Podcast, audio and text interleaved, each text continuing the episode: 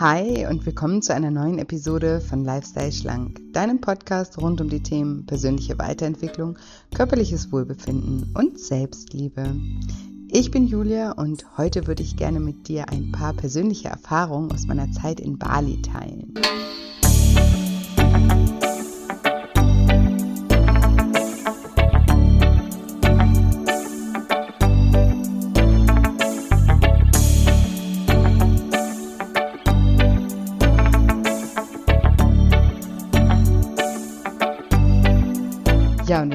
Fragst, wie du jede Pechsträhne beenden kannst, dann bist du in dieser Folge genau richtig. Hallo, schön, dass du da bist, schön, dass du wieder einschaltest zu einer neuen Episode und mal wieder einer Solo-Episode und auch einer etwas persönlicheren Episode, in der ich euch einfach ein bisschen mitnehmen möchte in meine vergangene Reise auf Bali und was mir da so alles Gutes und Schlechtes passiert ist und wie ich damit auch umgegangen bin. Und ich glaube oder hoffe, euch damit inspirieren zu können, auch mit kleinen Rückschlägen und ja, kleinen Pechsträhnen in Zukunft anders umgehen zu können. Ja, und dann möchte ich heute gleich loslegen. Ich liege gerade im Bett an einem wunderschönen Ort. Vor meiner Tür bricht eine der längsten Linkswellen der Welt. Und ich bin gerade aufgewacht und gehe meiner Morgenroutine nach, indem ich im Bett diese Podcast-Folge für euch skripte. Und wer mal in die Podcast-Folge meine Erfolgsgewohnheiten reingehört hat, weiß, dass das morgendliche Schreiben eines meiner wichtigsten Routinen ist. Und mit Mehrblick bin ich natürlich gleich doppelt so produktiv. ich liebe das Meer so sehr, dass ich gar keine Worte dafür finden kann, wie sehr aufs Meer zu schauen, auf dem Meer zu surfen, im Meer zu tauchen und zu baden ist oder ja generell alles, was mit dem Meer zu tun hat, liebe ich einfach von ganzem, ganzem Herzen. Und umso trauriger macht es mich auch, wenn ich sehe, wie wir mit dem Meer umgehen. Gerade hier auf Bali surft man immer wieder in einem Haufen von Plastikmüll. Und das bricht mir jedes Mal wirklich das Herz, wenn ich das sehe. Und deswegen möchte ich an dieser Stelle kurz, ohne erhobenen Finger mal wieder daran erinnern, unseren Plastikkonsum einzuschränken, wirklich darauf zu achten, wie die Dinge auch verpackt sind und so weiter. Ich weiß, man hat ganz oft das Gefühl, dass man als Einzelner eh nichts bewirken kann, aber das ist einfach falsch. Und man muss auch hier nicht immer alles richtig machen, um einen Beitrag zu leisten. Wir Menschen neigen nicht nur beim Abnehmen zu Schwarz-Weiß-Denken, sondern auch bei anderen Themen wie zum Beispiel Umweltschutz. Wie oft hört man, ja, ja, mit Ökotüte einkaufen, aber dann SUV fahren oder solche Sprüche. Ja, verstehe, SUV fahren ist mit Sicherheit richtig, richtig scheiße für die Umwelt, aber es ist trotzdem besser, SUV zu fahren und mit Jute-Tüte einzukaufen, als SUV zu fahren und mit Plastiktüte einzukaufen. Immerhin eine kleine Besserung, ja, und solche Dinge sollten wir nicht unterschätzen. Und wir müssen auch nicht dogmatisch vegan sein und äh, um einen Beitrag zu leisten, jeden einzelnen Tag, an dem du weniger Fleisch isst, tust du den Tieren einen großen Gefallen. Und ja, auch da ist es oft wie beim Abnehmen, dass einfach kleinere Veränderungen, denen wir kontinuierlich nachgehen, viel mehr bringen als so dieser große Crash, diese große radikale Veränderung, die wir dann mal ein paar Monate durchziehen, um dann am Ende wieder gar nichts zu machen. Also Genau, das einfach nur zu dem Punkt, dass man nicht immer alles perfekt machen muss, dass Kleinigkeiten einfach auch schon etwas helfen. Und gerade wenn wir diese Kleinigkeiten in unsere, ja, in unseren Alltag integrieren. Und ich spende übrigens fünf Prozent meines Jahreseinkommens an eine Organisation, die sich gegen die Verschmutzung der Meere einsetzt. Und den Link, den packe ich gerne mal in die Show Notes. Vielleicht hat ja der ein oder andere auch Lust, etwas zu spenden. Okay, das nur am Rande und jetzt wieder zurück zu mir, zurück zu mir hier ins Bett nach Bali und warum ich diese Podcast-Folge gerade skripte. Viele von euch wissen wahrscheinlich, dass ich im Winter in meinem Haus in Thailand lebe und während diesen Aufenthaltes jetzt, während diesem Winter, bin ich mal nach Bali rübergeflogen. Zum einen, weil ich ausreisen musste, wegen meinem Visum in Thailand, um das zu verlängern. Und zum anderen, weil ich super gerne surfen wollte und ein paar neue spirituelle Dinge ausprobieren wollte. Und deshalb habe ich mir einen Monat Zeit genommen, um Bali zu erkunden. Und wow, eine Reise voller Extremen, also mit extremen Aufs und auch mit extremen Ups. Und genau darüber wollte ich heute mit euch sprechen, wie wir in Pechsträhnen uns auf das Gute, auf das Positive fokussieren. Und ich bin darauf gekommen, diese Podcast-Folge aufzunehmen, weil ich jemanden vor ein paar Tagen von meinen Erlebnissen der letzten Tage erzählt habe und diese Person mich dann ganz verdutzt angeschaut hat und gemeint hat, ja, und äh, warum strahlst du so, wenn du darüber redest? und dann war ich völlig perplex und dachte, stimmt, vielleicht wäre jemand anders jetzt gerade richtig schlecht drauf. Und dann habe ich mich gefragt, warum ich nicht schlecht drauf bin und habe mal wieder gemerkt, dass alles damit zusammenhängt, worauf wir uns fokussieren. Mir sind ein paar herausfordernde Dinge hier passiert, aber gleichzeitig sind mir immer auch wundervolle Dinge passiert. Und in meinem Leben wiegen die wundervollen Dinge einfach mehr als die negativen. Und bei vielen Menschen ist das jedoch genau andersrum. Wenn du zum Beispiel in einen Raum reinkommst und da hängen zehn Bilder an der Wand und alle hängen genau gerade, also Millimeter genau gerade und eines hängt schief. Welches dieser Bilder sticht dir am meisten ins Auge? Oder wenn du früher mit einem Zeugnis voller Einsen oder Zweien nach Hause gekommen bist und eine Fünf in Mathe hattest, über welche Note wurde in deiner Familie am meisten gesprochen? Oder du hast bereits 10 Kilo abgenommen und jetzt hast du wieder ein Kilo zugenommen. Welche Emotion ist stärker? Die Freude über die neuen verlorenen Kilo oder die Enttäuschung über das eine zugenommene Kilo?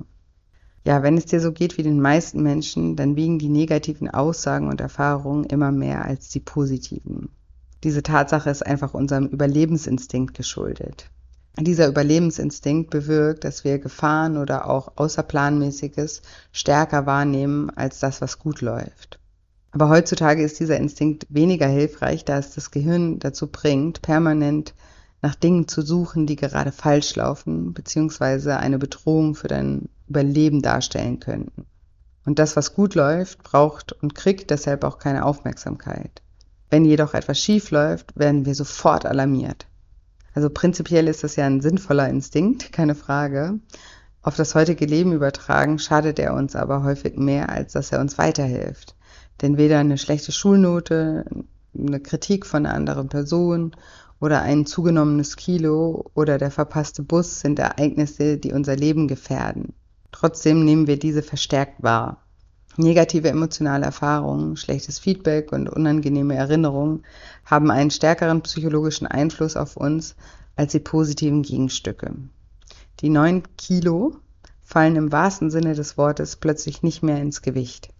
Die Pünktlichkeit des Busses wird erst dann in Frage gestellt, wenn er nicht mehr pünktlich kommt. Solange er am Zeitplan ist, verschwenden wir keine Sekunde daran zu denken, ach wie toll, dass der Bus jeden Tag so pünktlich kommt. Die wenigsten Menschen denken auch darüber nach, dass ihre Gesundheit nicht was Selbstverständliches ist. Sobald sie krank sind, ist die Gesundheit jedoch etwas, mit dem sie sich täglich auseinandersetzen. Man sagt, dass der Schmerz, etwas zu verlieren, durchschnittlich drei bis viermal stärker sei als das Glücksempfinden, etwas zu besitzen. In unserem Gehirn ist also so etwas wie ein Detektor für Schlechtes programmiert. So wie ein Metalldetektor Metall entdeckt und gleichzeitig beispielsweise bei Holz oder Plastik nicht ausschlägt, so entdeckt unser Gehirn ständig das Negative und ignoriert das Positive. Auch bei mir ist es manchmal oder auch situativ so. Wo das zum Beispiel bei mir immer noch sehr stark ausgeprägt ist, ist negatives Feedback oder negative Kritik bezüglich meiner Arbeit. Ich bekomme so viele unglaublich tolle Rückmeldungen zu meiner Arbeit, sei es beim Buch oder zu diesem Podcast oder zu meinen Kursen und Seminaren. Täglich erreichen mich so viele rührende, herzergreifende Nachrichten und Rezensionen.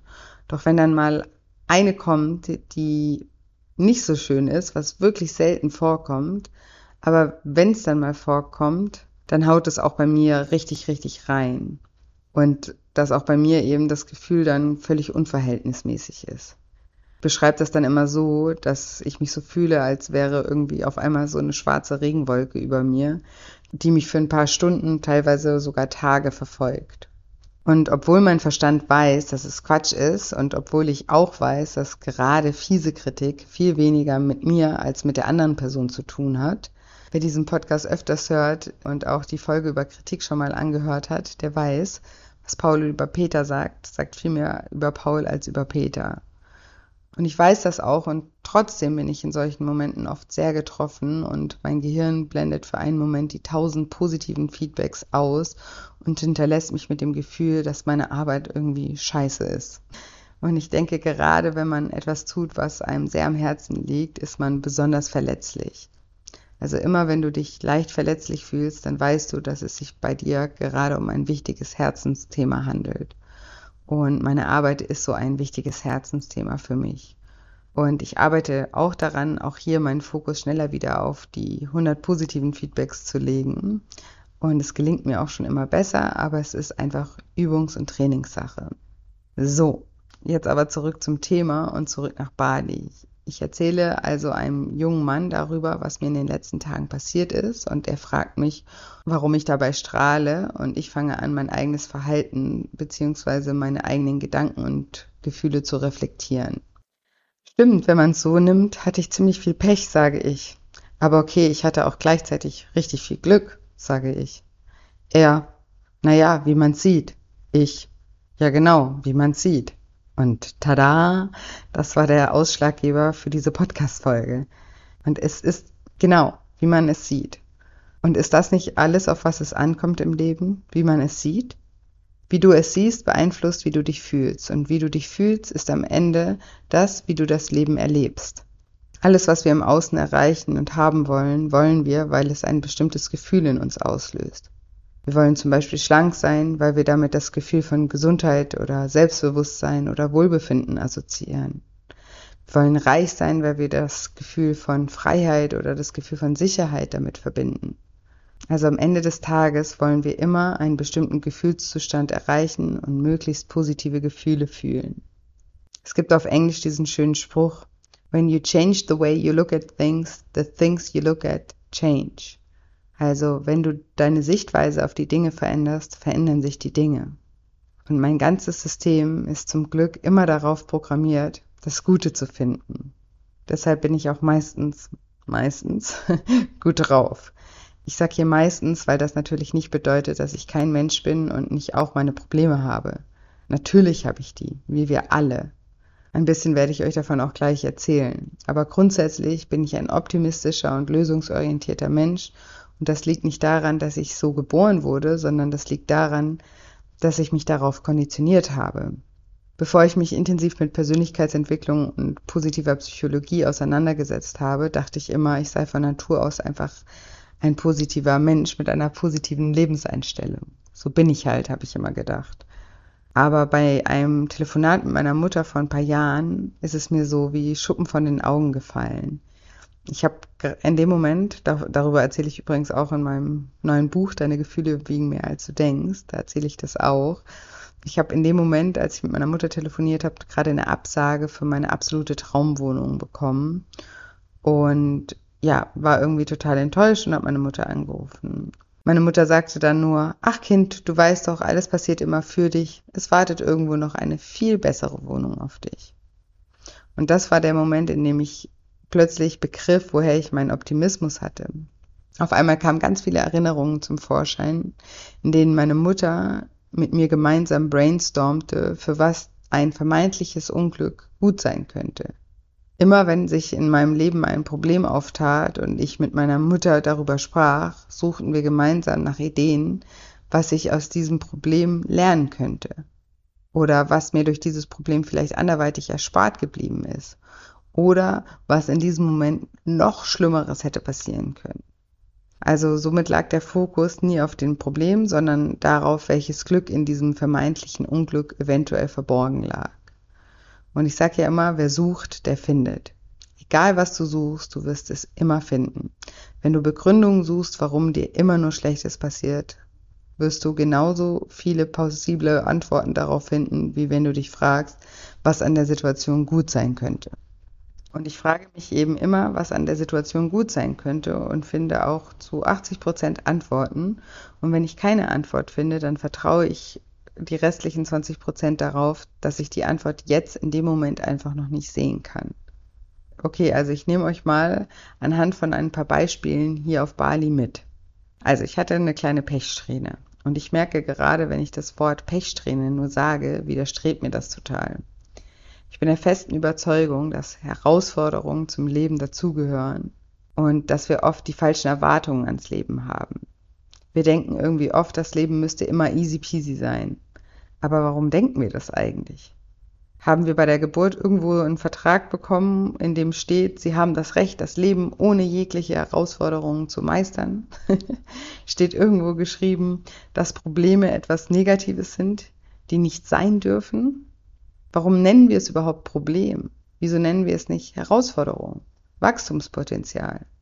Wer mich und meine Arbeit schon länger kennt, der weiß, dass ich immer davon spreche, dass wir alle in uns einen MacGyver haben. Für die, die MacGyver nicht mehr kennen, das war so ein Held aus den 80er Jahren, der immer für alles eine Lösung hatte. Und wir haben auch immer für alles eine Lösung, wenn wir nach ihr suchen. Wenn wir jedoch statt nach der Lösung zu suchen, uns damit beschäftigen, warum das Leben so unfair ist und uns Herausforderungen bzw. Probleme beschert, dann können wir die Lösung auch nicht finden. Und deshalb bin ich der Meinung, dass der erste Schritt zu einer positiven Lebenseinstellung ist, Probleme nicht mehr als Bestrafung zu sehen, sondern als Herausforderung. Und in solchen Situationen frei nach dem Barney Stinson Prinzip zu reagieren oder zu agieren und zu sagen, Challenge accepted. Also Herausforderung angenommen. Barney Stinson war übrigens so eine, ähm, ein Character aus einer US-Soap, die How I Met Your Mother heißt. Die meisten von euch werden die wahrscheinlich kennen. So, ich hatte also keine Pechsträhne, sondern eine Herausforderungssträhne. so könnte man es doch auch nennen.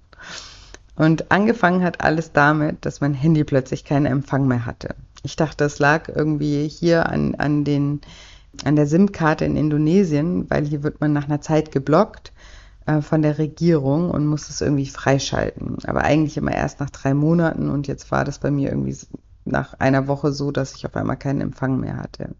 Und ich war mit dem Roller auf der Insel unterwegs und ohne mein Handy, sprich ohne Google Maps, wirklich krass aufgeschmissen. Leider. Leider, leider ist meine Orientierung richtig miserabel. Wahrscheinlich, weil ich auch einfach super gewöhnt bin an Google Maps. Und ich war im Süden der Insel und dort sagte man mir, wenn ich es reparieren lassen möchte, müsste ich nach, nach Denpasar fahren in so einen Telekom-Shop. Jo, wäre ja alles ganz easy, aber so ohne Navi in so einer asiatischen Großstadt, wie sollte ich da jemals irgendwie diesen Telekom-Laden finden? Da konnte mir nur MacGyver mal wieder helfen. Und der sagte mir, dass ich äh, die Route ja im WLAN vorladen kann mich dann aber auf keinen Fall verfahren darf. Aber so könnte es klappen. Ich danke MacGyver und machte mich also auf die anderthalbstündige Rollerfahrt nach Denpasar. Und dort angekommen sagte man mir, dass das der falsche Telekom-Laden wäre. Ich müsste in einen anderen. Und die Dame, die war dann so nett, mir so einen Hotspot zu geben, sodass ich erneut die Route vorladen konnte. Und weiter ging's. Angekommen war der andere Laden gefüllter als das Bürgerbüro in meiner Stadt. Vier Stunden saß ich dort und wartete, bis ich endlich an der Reihe war. Wohlgemerkt vier Stunden ohne Internet. Als ich endlich an der Reihe war, dauerte es nochmal anderthalb Stunden, bis man mir sagte, dass es nicht an diesem SIM-Log äh, liegen würde. Damit wäre alles okay. Es müsste also ein Fehler vom Handy sein und ich müsste in den Apple Store. Gut, wieder Hotspot gemacht zum Apple Store. Dieser war nur leider schon geschlossen. Eigentlich wollte ich zurück nach Canggu, was 40 Minuten von Denpasar entfernt war. Aber morgen müsste ich ja wieder zurück in den Apple Store, also suchte ich mir ein Hotel in der Nähe. Ohne Internet auch gar nicht so einfach, ein Hotel zu finden. Nicht mal einen Wecker hatte ich ohne mein Handy, um am nächsten Morgen aufzustehen. Schlimm, wirklich schlimm, wie abhängig man beziehungsweise ich sage hier jetzt mal nicht Mann, sondern ich sage ich, wie abhängig ich von diesem Gerät bin. Gut, am nächsten Tag gleiche Geschichte. Man schickte mich von einem Shop zum nächsten. Irgendwann fand ich aber endlich einen Reparaturservice. Sie sagten mir, sie könnten mir mein Handy bis morgen reparieren und es würde knapp 200 Euro kosten. Ich, okay, Hauptsache, ich habe wieder ein Handy. Aber wie sollte ich jetzt ganz ohne Handy nach Canggu kommen? Und da war sie, meine erste Situation, die mich all den Stress und Ärger der letzten zwei Tage wieder vergessen ließ und einfach nur Dankbarkeit spüren ließ. Der Mann vom Reparaturservice bot mir nämlich freiwillig an, mit dem Moped fortzufahren und mir den Weg zu zeigen. Er würde also 40 Minuten nach Django fahren und dann wieder zurück, damit ich den Weg finden konnte. Gibt sowas? Wie unglaublich nett ist das bitte? Die ganzen 40 Minuten, die ich ihm hinterhergefahren bin, dachte ich nicht mehr an den Stress der letzten zwei Tage oder die 200 Euro weniger auf dem Konto, sondern nur noch daran, was für ein Glück ich hatte, so einen netten Reparaturservice gefunden zu haben und wie unglaublich ich dankbar ich war für diese Erfahrung, weil sie mir zeigte, wie toll und hilfsbereit wir Menschen doch sein können. Weil wir haben ganz oft das Gefühl, so ausgenutzt und verarscht zu werden, betrogen zu werden und zur gleichen Zeit gibt es aber auch immer eben sowas, solche Menschen.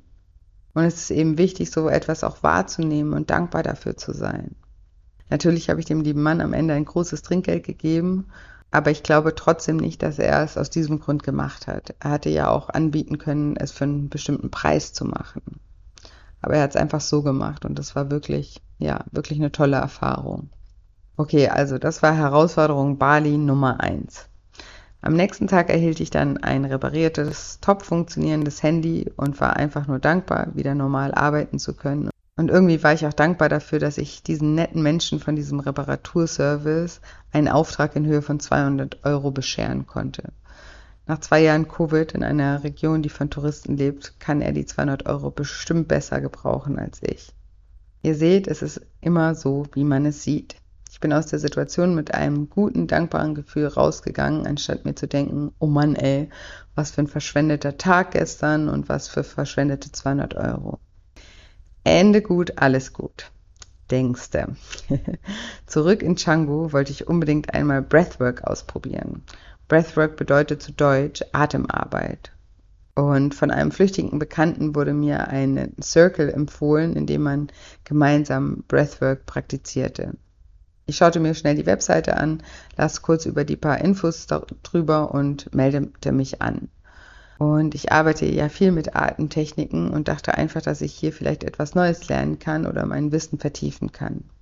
Das war sozusagen die Intention für meine Anmeldung.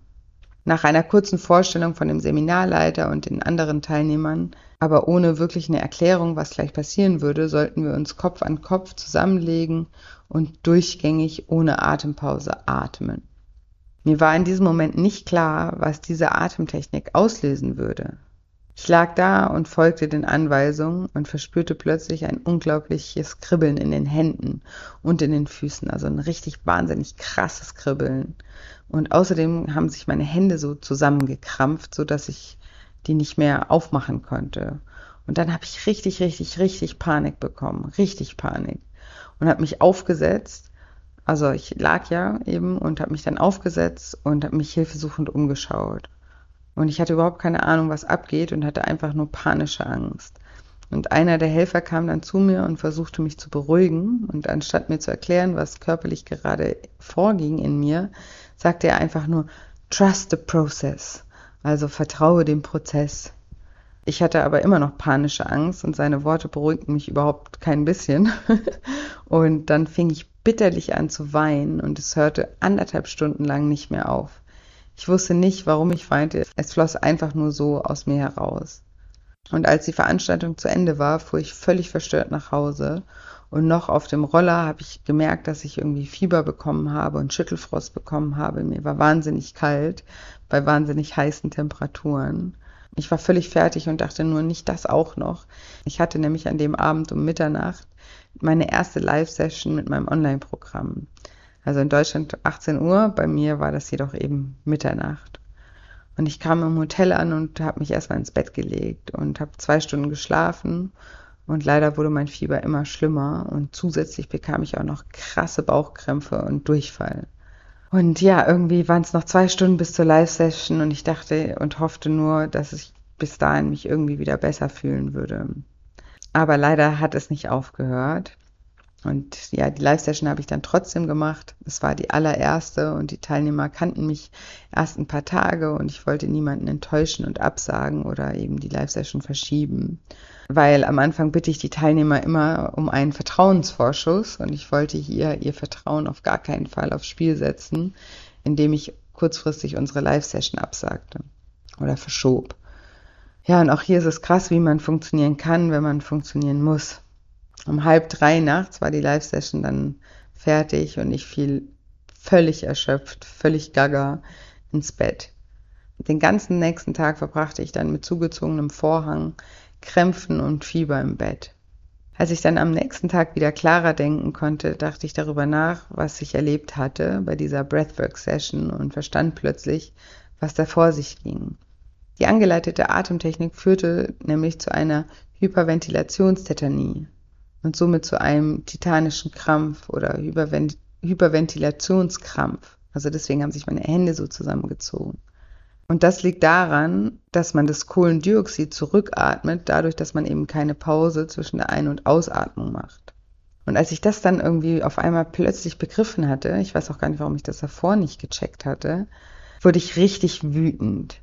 Weil diese Anbieter von diesem Seminar geben vor, dass man hier etwas Tiefes über sich erfährt und angestaute Gefühle freisetzt.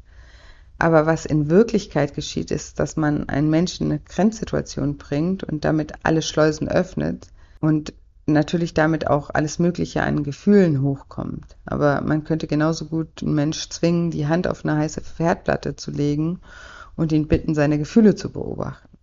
Der Körper kommt in so einem Moment einfach in eine lebensbedrohliche Situation. Das Blut im Körper konzentriert sich nur noch auf die inneren Organe. Es wird nicht mehr genug Sauerstoff gemacht. Das Immunsystem geht parallel dazu natürlich runter, weil der Körper sich nur noch auf das Wesentliche konzentriert.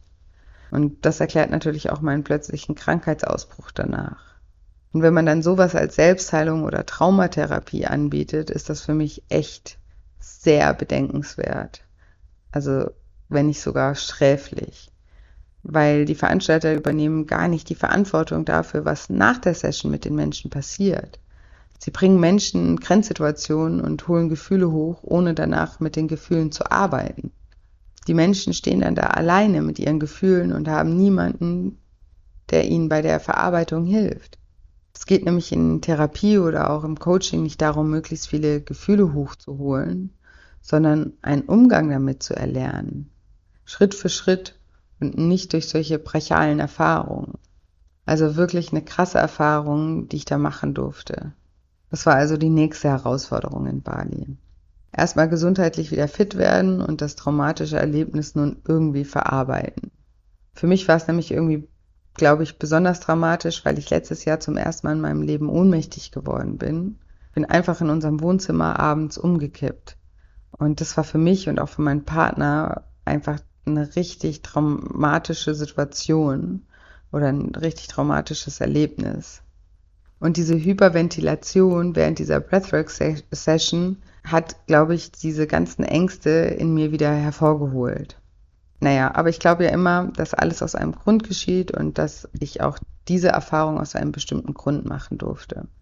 Und wie ich das bisher interpretiert habe, ist, dass ich diese Erfahrung machen musste bzw. durfte, um euch Podcast-Hörer vor solchen Erfahrungen und Methoden zu warnen. One for the Team sozusagen. ich möchte hier auf keinen Fall Breathwork an sich schlecht machen. Es gibt so viele verschiedene Methoden und auch Anbieter. Darunter bestimmt auch viele seriöse und wie gesagt, Atmung an sich ist ein Wahnsinnstool, von dem ich selber ein großer, großer Fan bin. Ich würde mich aber an eurer Stelle immer gut erkundigen. Vielleicht solche Sessions auch am Anfang eher eins zu eins machen. Sicherstellen, dass die Anbieter nach der Erfahrung eine weitere Betreuung anbieten. Und außerdem würde ich schauen, wo die Veranstalter sich ausgebildet haben und ob sie euch vor der Session erklären, was körperlich eben auch passieren kann. Und ja, ich suche auch mal nach einem Experten auf dem Gebiet, den ich vielleicht interviewen kann und dann erfahren wir alle ein bisschen mehr darüber. Okay, kommen wir also zur nächsten Erfahrung. Und übrigens, all das geschieht innerhalb von sechs Tagen. Unglaublich ja, ich wollte schon immer mit Delfinen im offenen Meer in ihrem natürlichen Environment äh, schwimmen bzw. tauchen. Und ich habe das mal vor einigen Jahren in Australien gemacht. Damals habe ich in Australien studiert und meine Mom kam mich besuchen. Und weil sie weiß, wie sehr ich Delfine liebe, hat sie mir sozusagen eine Tour zum Geburtstag geschenkt. Und das war bis heute eines der schönsten Erlebnisse in meinem ganzen Leben. Ich weiß noch, wie wir damals mit dem Boot rausgefahren sind und ich nur dachte, ach, bestimmt sehen wir heute eh keine Delfine, weil die Vorstellung, nicht nur Delfine sehen zu können, sondern auch mit ihnen im Meer schwimmen zu können, war für mich so krass, dass ich mir einfach nicht vorstellen konnte, das wirklich erleben zu dürfen. Und plötzlich, als wir auf diesem Boot saßen und die Delfine rechts und links vom Boot auftauchten und ich wusste, ich dürfte gleich eben zu denen ins Wasser, war ich so emotional und so glücklich, dass ich auch vor Freude angefangen habe zu heulen und mich gar nicht mehr gefangen habe. Und ja, eben eines der schönsten Erlebnisse in meinem Leben. Und auf Bali hat mir letztens eben jemand auch erzählt, dass er im Norden der Insel so etwas auch gemacht hat. Und dann war ich völlig aufgeregt und ähm, dachte mir, okay, das muss ich sofort auch machen und habe dann eben einen Trip organisiert. Vielleicht habt ihr das ja sogar bei Instagram etwas mitverfolgt. Übrigens, ne, ihr folgt mir gerne bei Instagram. Ich freue mich da so oder so immer, wenn wir uns miteinander verbinden. Und dann bekommt ihr auch die ein oder andere, in Anführungsstrichen, private Story von mir mit. Genau. Also ich bin, ich habe diesen Trip dann organisiert und bin um 5 Uhr morgens von Canggu nach Lovina gefahren. Und als wir dort angekommen sind, hat schon ein super lieber Bootsfahrer mit seinem zehnjährigen Kind auf mich gewartet und wir sind dann gemeinsam aufs Meer rausgefahren, haben einen Kaffee getrunken und ähm, selbstgemachtes ähm, oder selbstgemachte frittierte Bananen gegessen, die seine Frau für uns vorbereitet hatte. Also es war wirklich ein wunder, wunderschöner Morgen. Das Meer da oben ganz anders als im Süden eher flach wie ein See. Ich liebe ja die Wellen, deswegen bin ich auch in Bali zum Surfen. Aber das war trotzdem wunder wunderschön da, das Wasser so früh am Morgen ganz ruhig zu sehen. Und auch da plötzlich tauchten die Delfine neben dem Boot auf und ich konnte es mal wieder überhaupt nicht fassen. Und dann ließ mich der Boot, Bootsfahrer ins Wasser und ich bin wirklich drei Stunden lang mit den Delfinen geschwommen. Es war unbeschreiblich. Wirklich, mein Wortschatz ist zu begrenzt, um auszudrücken, wie schön das für mich war. Und natürlich, ich war da ja ganz alleine und ähm, wollte dieses Erlebnis irgendwie unbedingt mit meiner Familie und auch mit euch teilen. Und deswegen hatte ich für mein Handy so eine wasserdichte Hülle gekauft. Ja, aber leider war diese Hülle nicht wirklich wasserdicht. Und ähm, auch das iPhone, das angeblich ja Wasser, wasserdicht ist, ist nicht wirklich wasserdicht. Das als kleine Warnung für alle, die das auch denken. Und so war es dann auch um mein Handy geschehen. Nachdem ich also gerade erst 200 Euro in die Reparatur investiert hatte, war nun mein Handy ein Totalschaden und ich stand wieder ohne Handy da und damit auch ohne Navi, ohne Wecker und so weiter ja, zurück in Canggu fuhr ich am nächsten Tag dann wieder nach Denpasar, um ein neues Handy zu kaufen. Und auch das war gar nicht so einfach wie gedacht, ähm, weil die meisten Geschäfte das Handy gar nicht auf Lager hatten. Nach ein paar Stunden fand ich aber einen Laden, der das Handy hatte, das ich haben wollte und dachte mir nur, Gott sei Dank sind alle meine Daten auf der Cloud gespeichert, dann bleibt mir wenigstens der Stress erspart. Denkste, Zwei-Faktor-Authentifizierung. Oh Mann, meine deutsche Nummer als Backup. Blöd nur, dass meine SIM-Karte für meine deutsche Nummer in meinem Haus in Thailand lag. Es war echt verhext mit dieser Handy-Story. Um es abzukürzen, ich verlor nicht nur einen großen Batzen Geld für das neue Handy, sondern auch alle meine Daten. Gut, hilft ja nichts. Manuell habe ich dann alles wieder eingerichtet. Kaum zu fassen, wie viel Zeit bei sowas drauf geht. Aber wenigstens war ich wieder mobil. Statt gefrustet zu sein, dachte ich einfach nur daran, wie mein Handy kaputt gegangen war und hatte sofort die Bilder von den Delfinen vor meinen Augen und dachte nur, das war es mir wert. also auch hier kein Groll. Generell denke ich mir in solchen Situationen auch immer, es ist nur ein materieller Schaden. Sei froh, dass du gesund bist und dir nichts passiert ist. Und wenn ich daran denke, dann geht es mir auch immer gleich besser und es überkommt mich immer ein Gefühl der Dankbarkeit. So, jetzt komme ich zur letzten Geschichte aus meinen sechs intensiven Bali-Tagen. Neues Handy in der Hand fuhr ich am nächsten Tag nach Medewi, ein ganz, ganz kleiner Ort mit einer ganz, ganz tollen, riesenlangen Linkswelle. Eine der längsten Linkswellen überhaupt und ähm, die wollte ich unbedingt surfen. In Medewi gab es nicht viele Hotels und ich buchte im Internet eins, das ganz nett aussah, mit einem Zimmer mit Meerblick. Für mich gibt es nämlich nichts Schöneres, als mit Wellenrauschen einzuschlafen und aufzuwachen. Und ich kam an in diesem Hotel und es war wirklich noch schöner als auf den Bildern im Internet. Mein Zimmer ein absoluter Traum. Ich war wirklich im siebten Himmel. Und ja, am ersten Tag habe ich mir dann einen Surfcoach genommen, weil ich den Spot ja nicht kannte und das immer etwas gefährlich ist.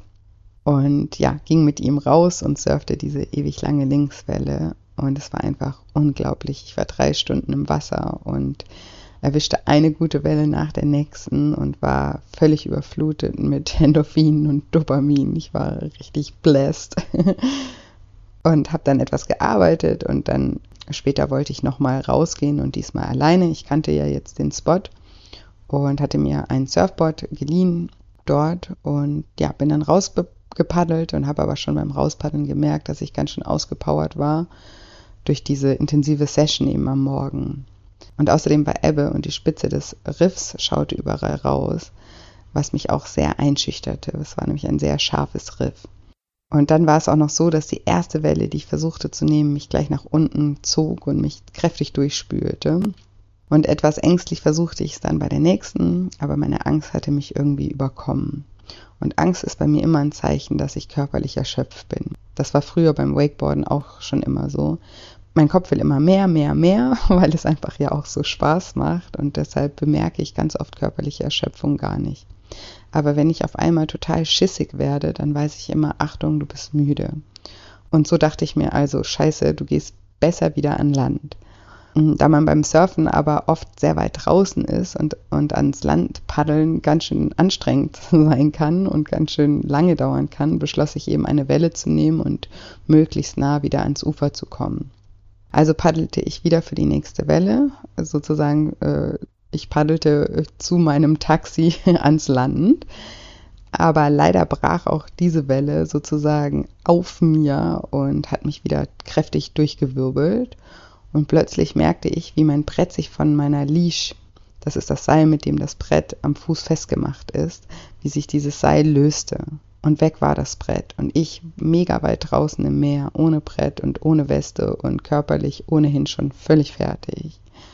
Und ich habe in dem Moment etwas Panik bekommen, weil ich gerade sowieso so aus der Puste war, weil ich ja gerade erst in dem Moment äh, kräftig durchgeschleudert wurde von der Welle und dann nichts hatte, wo ich mich dran festhalten konnte und erstmal wieder durchatmen konnte.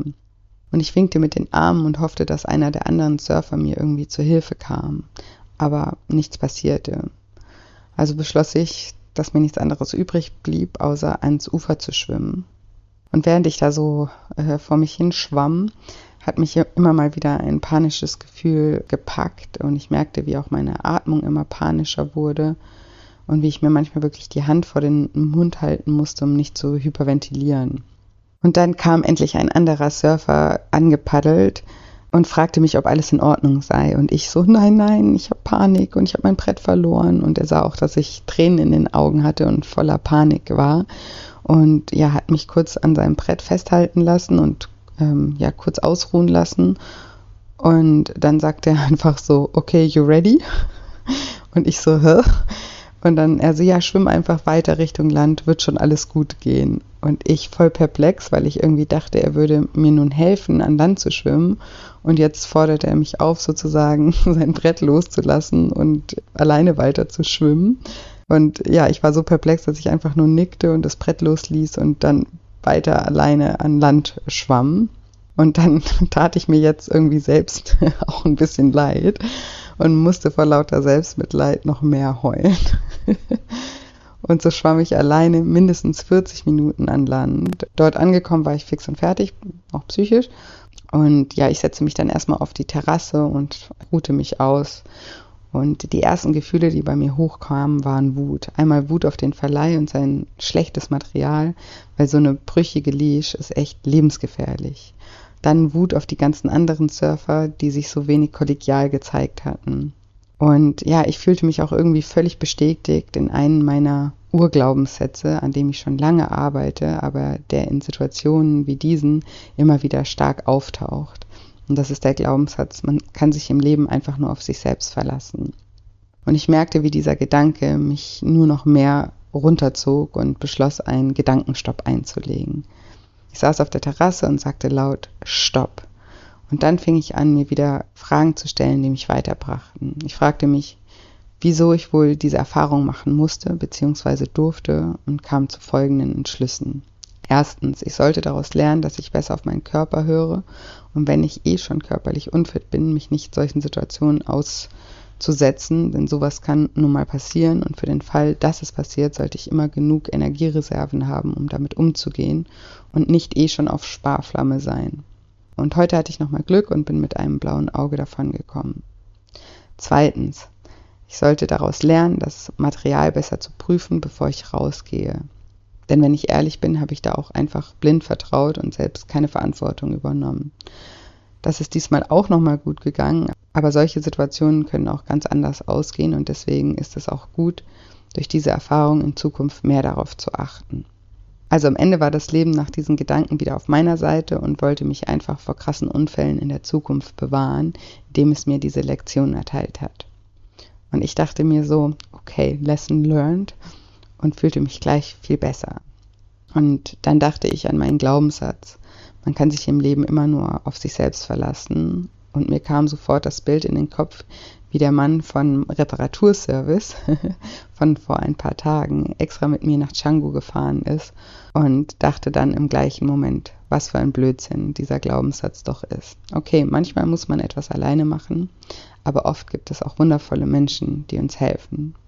Und in dem Moment blinkte mein Handy auf, wie ein Zeichen aus dem Universum, mit einer Nachricht von meiner Mitarbeiterin Julia. Und ich dachte, ja genau, auch hier muss ich zum Glück nicht mehr alles alleine machen und habe jemand super zuverlässigen an meiner Seite, der mich in meiner Arbeit unterstützt. Und gleich fühlte ich mich wieder mega dankbar. Und dann schaute ich wieder aufs Meer und dachte an all die tollen Wellen, die ich am Morgen erwischt hatte und daran, wie unglaublich privilegiert ich war, dass ich hier sitzen durfte und diesen schönen Ort erleben durfte. Und weg war das negative Gefühl, das zuvor versucht hatte, mich in seinen Bann zu ziehen. So, und hier dachte ich eigentlich, endet diese Folge. Ich hatte sie sogar schon aufgenommen, weil ich Optimist, höhö, dachte, meine Pechsträhne wäre jetzt definitiv zu Ende. Da hatte ich mich aber deutlich getäuscht. Äh, der richtige Hammer, der lag erst noch vor mir. Mein Rückflug in mein Zuhause nach Thailand war auf den 26. April geplant. Und eine Woche vorher uploadete ich alle erforderlichen Unterlagen in die Thai Pass App.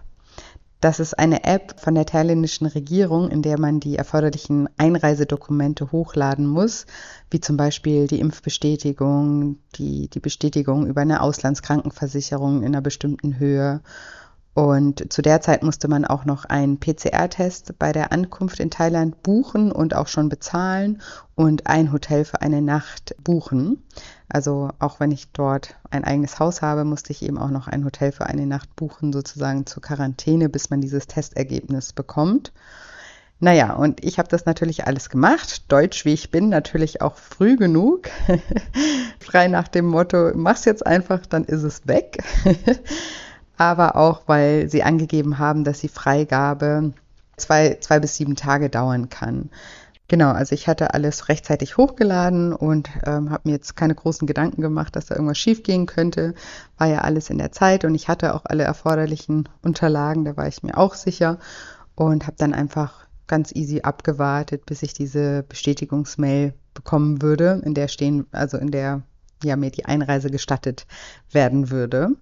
Aber ein Tag nach dem anderen verging und ich bekam einfach nichts. Und zwei Tage vor Abreise bekam ich dann eine E-Mail, dass mein Antrag abgelehnt wurde, weil ich keinen Termin zu einem PCR-Test gebucht hätte. Dabei hatte ich einen Termin gebucht und bereits auch gezahlt und hatte auch das offizielle Bestätigungsdokument in dem Moment, als ich dann diese E-Mail bekam, dass das fehlen würde, habe ich dann natürlich darauf geantwortet, dass ich ja diese Bestätigung habe und habe diese Bestätigung auch nochmal beigehängt und auch um schnelle Bearbeitung gebeten, weil eben mein Flug ja schon in zwei Tagen gehen würde. Aber ab dem Zeitpunkt hörte ich dann einfach nichts mehr von niemanden. Und ich habe bestimmt zehn Mails an verschiedene Adressen geschrieben, habe unter den unterschiedlichsten Telefonnummern versucht, jemanden zu erreichen, aber erreichte einfach niemanden und kam nirgendwo weiter. Und am Tag meines Abflugs kam immer noch keine Bestätigung. Und ich, Optimist, dachte dann mir einfach, ich probiere jetzt trotzdem zu fliegen. Ich hatte ja alle Unterlagen und konnte ja auch zeigen, dass der Fehler eben gar nicht bei mir lag. Also bin ich mit Sack und Pack beziehungsweise mit Koffer, Rucksack und Surfboard an den Flughafen gefahren. Und dort angekommen sagte man mir, man könne mich ohne diesen Teilpass nicht fliegen lassen. Und ja, ich, ich habe natürlich alles versucht und erklärt und äh, gezeigt, dass ich alle Dokumente hatte. Ich habe das natürlich auch alles ausgedruckt äh, und dabei gehabt und gezeigt, hier ist mein PCR-Test, hier sind meine Impfdokumente, hier ist alles, was ihr haben wollt. Und sie waren da aber mega strikt und meinten, nö, ohne diesen Thai-Pass könnten sie mich einfach nicht fliegen lassen.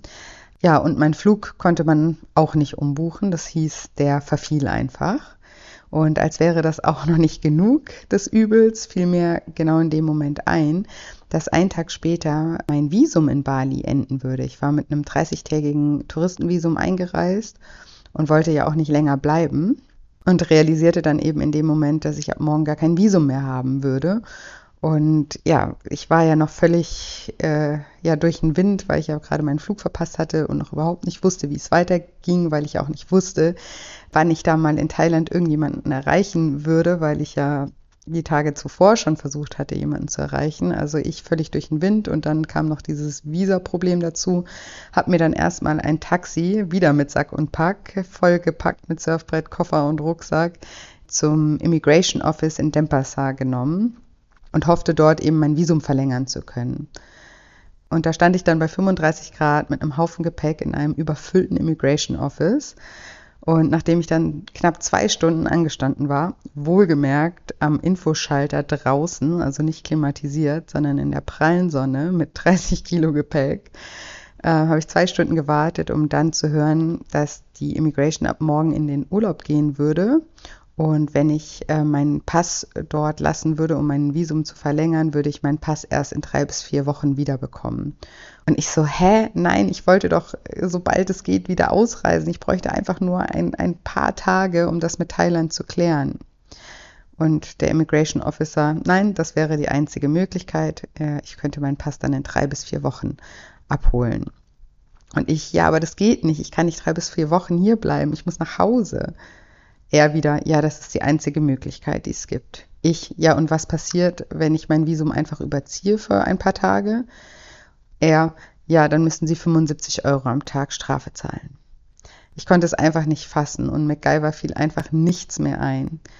Ich habe dann noch nach Flügen geschaut, um in andere Länder einfach auszureisen und von dort aus die Sache mit dem Thai-Pass zu klären. Aber leider ist es ja so, dass in allen Ländern irgendwelche Corona-Bestimmungen gelten und da einfach so spontan einen Flug zu buchen, war auch ein Ding der Unmöglichkeit. Ja gut, und dann dachte ich mir, ja, okay, ähm, auf gut Deutsch, scheiß auf die 150 Euro, weil ich hatte nämlich auch schon gesehen, dass die Flüge von Bali nach Phuket jetzt dreimal so teuer waren wie der Hin- und Rückflug, den ich zuvor gebucht hatte, der ja dann verfallen ist, der Rückflug. Und ich hatte ja auch schon umsonst ein Hotel in Thailand gebucht und den PCR-Test, den hatte ich ja auch schon umsonst bezahlt. Da kam es jetzt auf die 150 Euro auch nicht mehr an. Aber leider blieb es auch nicht bei den 150 Euro. Also es blieb leider nicht bei den zwei Tagen, die ich das äh, länger geblieben bin, als mein Visum gültig war. Weil es jetzt so war, dass Thailand eine Umstellung vorgenommen hatte und ab 1. Mai neue Bestimmungen galten und die Webseite aufgrund dessen down war. Also die Webseite war sozusagen nicht mehr aufrufbar, weil die da gerade eben am Umstellen waren, weil ab 1. Mai man keinen PCR-Test und kein Hotel mehr gebraucht hatte. Aber ich konnte eben auch keinen Thai-Pass beantragen, weil es gar keine Webseite dafür gab. Und das sage ich jetzt so einfach, aber um das überhaupt rauszufinden, habe ich auch erstmal wieder zwei Tage und ungefähr 30 Anrufe und 20 Mails und jede Menge Nerven gebraucht. Aber dazu gleich. Noch stehe ich bei der Immigration völlig verzweifelt und fassungslos darüber, wie aussichtslos und verflixt alles war. Ich dachte nur, will mich das Leben irgendwie gerade verarschen? Was war mit meinem Karma los? Und ich wusste einfach immer noch nicht, wie ich weiter verfahren wollte und nicht einmal, wo ich die Nacht verbringen werde. Ich saß neben meinem Gepäck auf dem Boden vor der Tür der Immigration, völlig verschwitzt und auch verheult, weil ich einfach so verzweifelt war und recherchierte alle Möglichkeiten, aber es blieb dabei, ich musste diese Strafe zahlen und ich musste einfach schnellstmöglich jemanden in Thailand erreichen, der mir weiterhalf. Also beschloss ich, wenn ich schon hier bleiben musste, dann würde ich wenigstens das Beste aus der Zeit machen und beschloss, an den Ort zurückzufahren, den ich am schönsten in Bali fand.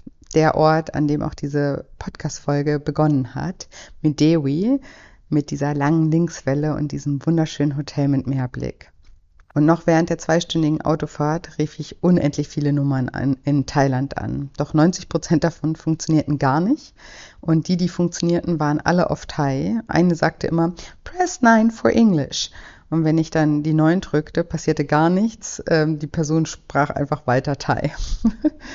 Und ja, ich habe auch dazu tausende E-Mails noch versendet und bekam genauso viele Mail Delivery Services Nachrichten. Das sind die, so diese Nachrichten, wenn die, die Mails nicht durchgehen, die man dann zurückbekommt. Also auch da gab es ja irgendwie keine Möglichkeit, irgendjemanden zu erreichen. Alle E-Mail-Adressen waren falsch, alle Nummern waren falsch und niemand konnte mir mit dieser Teilpassnummer irgendwie weiterhelfen.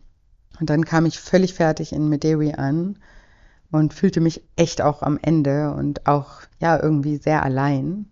Ich reise seitdem ich 17 bin alleine und auch gerne alleine, aber in solchen Situationen muss ich schon gestehen, dass ich mich dann wirklich einsam fühle und mir wünsche, da wäre jemand, der das Leid mit mir teilt, beziehungsweise eher mir hilft, auch eine Lösung zu finden. Aber ich beschloss noch am selben Abend loszulassen und zu vertrauen, dass ich einfach gerade noch nicht nach Thailand einreisen sollte. So verflixt wie alles war, gab es bestimmt einen Grund dafür, warum das alles nicht klappte. Und ich habe mich einfach wahnsinnig über meine Entscheidung gefreut, wieder an diesen schönen Ort zurückzukehren, damit ich wenigstens das Beste aus der Erfahrung machen konnte. Und am nächsten Morgen bin ich dann erstmal für zwei Stunden surfen gegangen.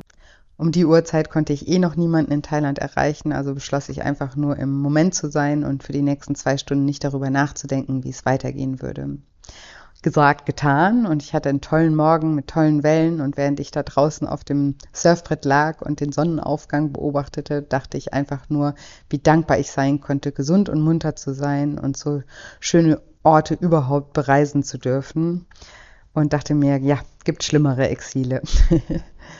Und ja, gut gelaunt und optimistisch setzte ich mich dann ähm, nach meiner Surf-Session auf meine Terrasse und versuchte erneut die Nummern zu erreichen. Aber das gleiche Spiel von vorne.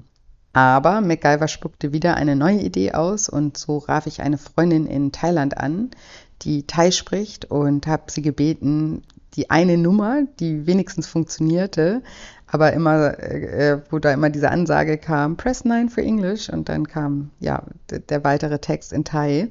Ich habe sie einfach gebeten, dort anzurufen und ähm, sich da verbinden zu lassen und meine Situation zu erklären. Also sie sollte einfach nachfragen, warum mein Antrag überhaupt abgelehnt wurde und warum ich eben auch keinen neuen Antrag ausfüllen konnte, weil ja, wie gesagt, diese Webseite irgendwie gar nicht mehr funktionierte.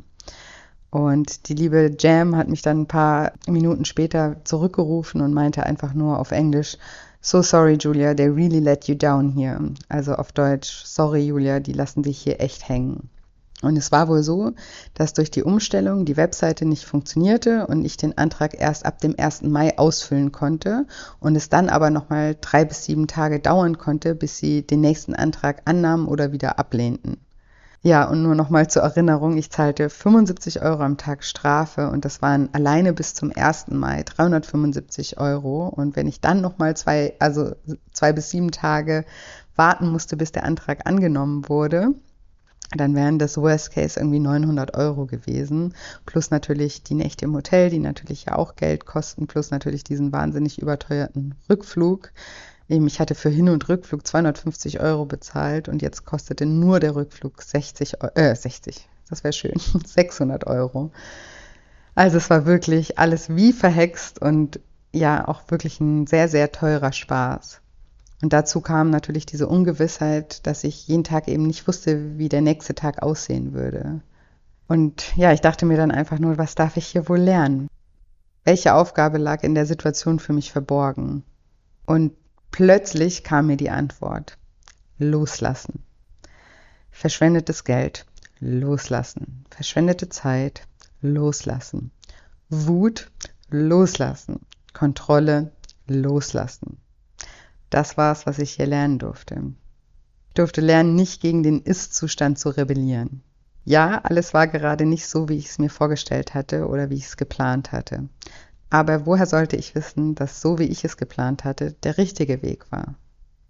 Wenn es richtig gewesen wäre, dann würde ich jetzt schon zu Hause in Thailand sein. Der Ist-Zustand ist jedoch, dass ich hier noch auf Bali bin. Und es bringt eben nichts innerlich mit der Realität zu kämpfen. Ja, es war blöd, wie die Dinge gelaufen waren. Und ja, es war in dem Sinne auch nicht meine Schuld, wie die Dinge gelaufen waren, weil ich ja alles rechtzeitig ausgefüllt und abgegeben hatte. Ich habe ja letztens eine Podcast-Folge über das Thema Wut gemacht, in der ich euch erzählt habe, dass Wut immer dann entsteht, wenn eine unserer Regeln verletzt wurde. Und in meinem Fall kam die Wut, weil meine Regel war, ich habe alles rechtzeitig gemacht und dann müssen die anderen auf der anderen Seite, also die Behörden in Thailand, auch rechtzeitig alles richtig machen. Und wenn nicht, dann steigt eben Wut in mir auf. Aber es war jetzt nun mal so, wie es war. Ich konnte mich also entscheiden, ob ich wütend sein wollte, ob ich das Geld und die Zeit als verschwendet ansehen würde und konnte mich fragen, welche Einstellung mir besser tun würde. Und ja, ich habe dann so ein bisschen darüber nachgedacht und reflektiert und habe dann einfach beschlossen, ich vertraue. Wie hat meine Mama immer schon so schön gesagt, alles, was passiert, hat einen Grund und alles kommt so, wie es kommen soll. Ich beschloss also, in dem Moment zu sein und das, was hier vor meiner Nase war, voll und ganz zu genießen. Ich stellte mir einfach vor, dass ich mir selbst einen super teuren Luxus-Surf-Urlaub geschenkt hatte.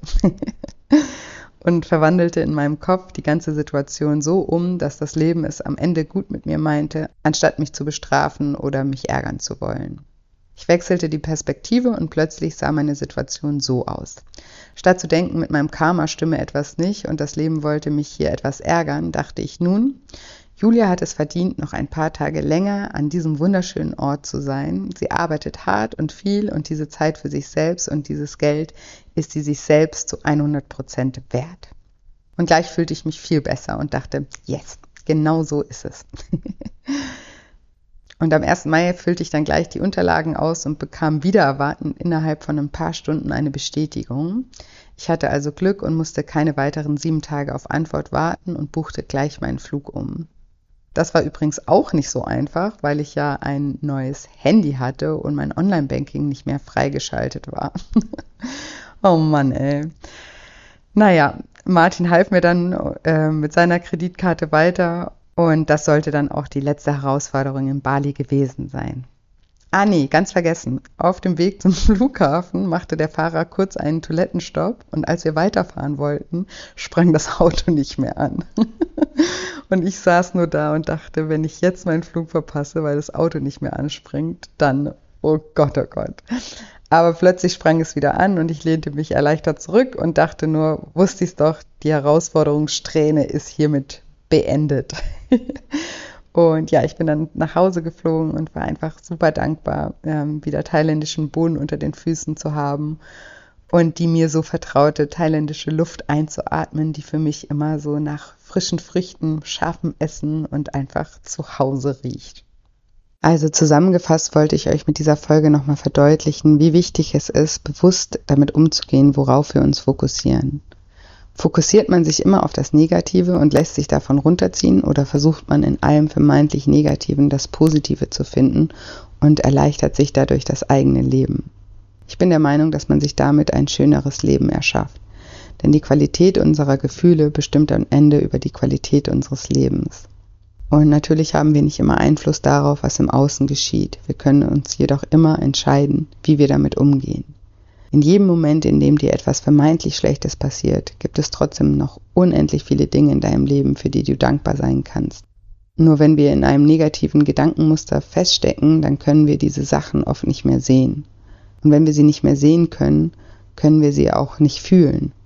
Und dann ist es einfach, sich von negativen Emotionen in eine Abwärtsspirale ziehen zu lassen.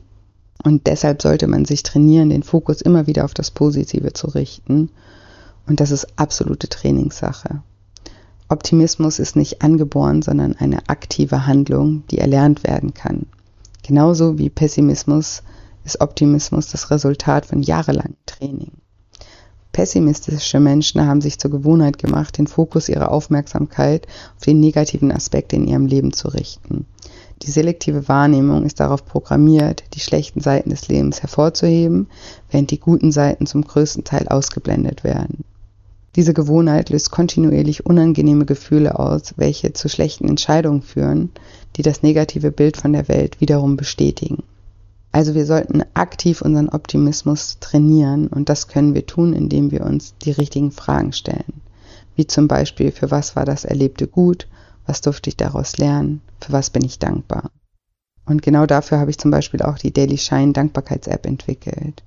In der App erhältst du zum Beispiel tägliche Fragen im Audioformat, die du dir beim Zähneputzen oder unter der Dusche oder in der Bahn oder beim Kaffee kochen oder von mir aus auf dem Klo, auf dem Weg zur Arbeit oder beim Sport anhören und beantworten kannst. Du brauchst also nicht mal einen Stift oder ein Blatt Papier, sondern du kannst diese Fragen einfach im Kopf beantworten. Ich habe nämlich diese App für diejenigen entwickelt, denen die Zeit fehlt, ihre Dankbarkeit schriftlich in einem Buch zu notieren. Du musst dir also nicht mal extra Zeit einrichten, sondern kannst vorhandene Zeit mit der Dankbarkeitspraxis kombinieren. Und das ist sogar sehr sinnvoll, weil neue Gewohnheiten lassen sich am besten etablieren, wenn wir sie mit bereits vorhandenen Gewohnheiten verknüpfen. Und zusätzlich erhältst du in der App ganz viele tolle Meditationen, Affirmationen, Achtsamkeits- und Atemübungen und ein Seminar zum Thema Binge-Eating und eins zum Thema emotionales Essen. Und in der Premium-Variante gibt es auch ein Seminar zum Thema Loslassen. Genau, und alle Infos zu der App findest du auf shinecoaching.de unter dem Reiter App oder über den Link auch in den Show Notes. Und für mich ist einfach nochmal wichtig zu sagen, dass ich es wichtig finde, dass wir uns in alltäglichen Dingen darin trainieren, optimistisch zu denken und diesen Muskel bereits stärken, damit wir auch in wirklich schlimmen Situationen optimistisch bleiben können. Alles, was mir in Bali passiert ist, sind super Kleinigkeiten. Aber ich bin sicher, dass es Menschen gibt, die sich an diesen Kleinigkeiten so sehr aufgehangen hätten und sich damit ihren ganzen Urlaub kaputt gemacht hätten. Sie hätten die ganzen anderen wunderbaren Dinge gar nicht mehr wahrgenommen und nur noch gemeckert, dass ihnen eine, sorry, Scheiße nach der anderen passiert. Und hätten wahrscheinlich auch nur noch darüber geredet und sich dann einfach auch ja überwiegend schlecht gefühlt. Und wenn man sich schon bei solchen Kleinigkeiten in den negativen Bann ziehen lässt, dann überleg mal, wie so ein Mensch damit umgeht, wenn etwas wirklich Schlimmes im Leben passiert. Zum Beispiel der Verlust eines geliebten Menschen oder schwere gesundheitliche Probleme. Deswegen nochmal abschließend. Die größte Herausforderung im Leben ist es, an schlechten Tagen genauso positiv zu denken wie an guten. Und was uns bei der Bewältigung dieser Herausforderung hilft, ist es, unsere positive Einstellung in alltäglichen Situationen so weit zu trainieren und zu festigen, dass sie uns in wirklich schlechten Zeiten nicht mehr so leicht abhanden kommt. Genau. Und jetzt hoffe ich wie immer, dass dir diese Episode gefallen hat, dass du einige Gedanken für dich mitnehmen konntest, dass ich dich motivieren konnte, deinen Fokus äh, ja immer wieder auf das Positive im Leben zu richten und dir mit dieser Folge auch bewusst machen konnte, dass das Leben eigentlich immer für uns ist und dass, wenn wir das Positive suchen, auch immer das Positive finden werden. Und ja, wenn dir diese Folge gefallen hat oder wenn dir generell dieser Podcast gefällt, dann freue ich mich auch immer, wenn du mir eine positive Bewertung für diesen Podcast hinterlässt. Das geht jetzt übrigens auch bei Spotify. Ich freue mich sehr, wenn du mir da ein paar Sterne hinterlässt. Und ja, ansonsten freue ich mich auch immer sehr, wenn wir uns über Instagram miteinander verbinden und auch wenn du mir da mitteilst, wie es dir geht oder was du vielleicht aus diesem Podcast für dich mitnehmen konntest, was du lernen konntest, welche Erkenntnisse du gewinnen konntest. Besuch mich da super gerne. Äh, du findest mich unter julia-scheincoaching. Den Link dazu findest du auch in den Show Notes. Und wie gesagt, ein super, super Tool, um Dankbarkeit und den Fokus auf das Positive zu trainieren, ist die Daily Shine Dankbarkeits-App und auch den Link zu der App findest du in den Show Notes. Kannst du dir in Ruhe gerne mal durchlesen, was diese App genau ist und vielleicht hast du ja Lust, die als kleines Hilfsmittel zu nutzen. Genau. Und ja, ansonsten bleibt mir heute nicht mehr viel zu sagen, außer dass ich euch wie immer eine wunderschöne Woche voller neuen Möglichkeiten wünsche und mich schon ganz doll auf nächste Woche Dienstag freue. Macht's gut, bis bald, eure Julia.